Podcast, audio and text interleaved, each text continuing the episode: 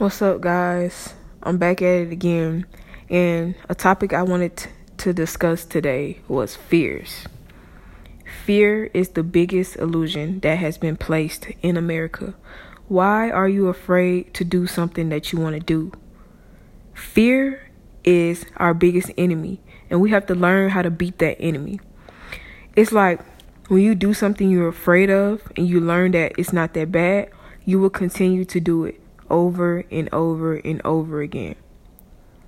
What are you afraid of? Are you afraid to fail? You're going to fail. This is life. You're going to experience so many challenges and obstacles, but it's up to you to conquer them. You cannot give up on yourself because when you give up on yourself, you give up on everything else and you also give up on your dreams. Keep going, keep working hard, and keep believing in yourself because I believe that everyone can accomplish something even if they put their mind to it. When you put your mind to it and you know that you will accomplish that, I promise you that you will. Why fear something? You know, you have a you have a whole life ahead of you. Don't do not let fear stop you from doing what you want to do because life is going to continue and you're going to miss out on all those opportunities because you are scared.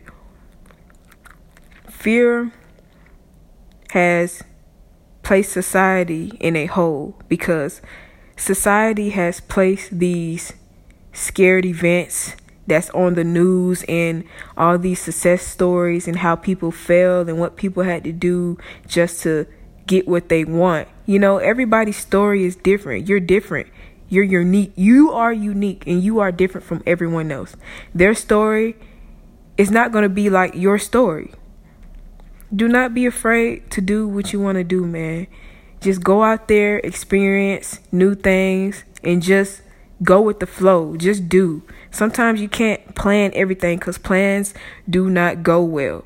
Plans fall, and you have to learn how to keep going and keep riding with the, with the wave. You know what I'm saying? So don't be afraid to do something that you want to do because life is not going to wait for you. Thank you for listening, and I will be back to discuss more topics. And I'm out.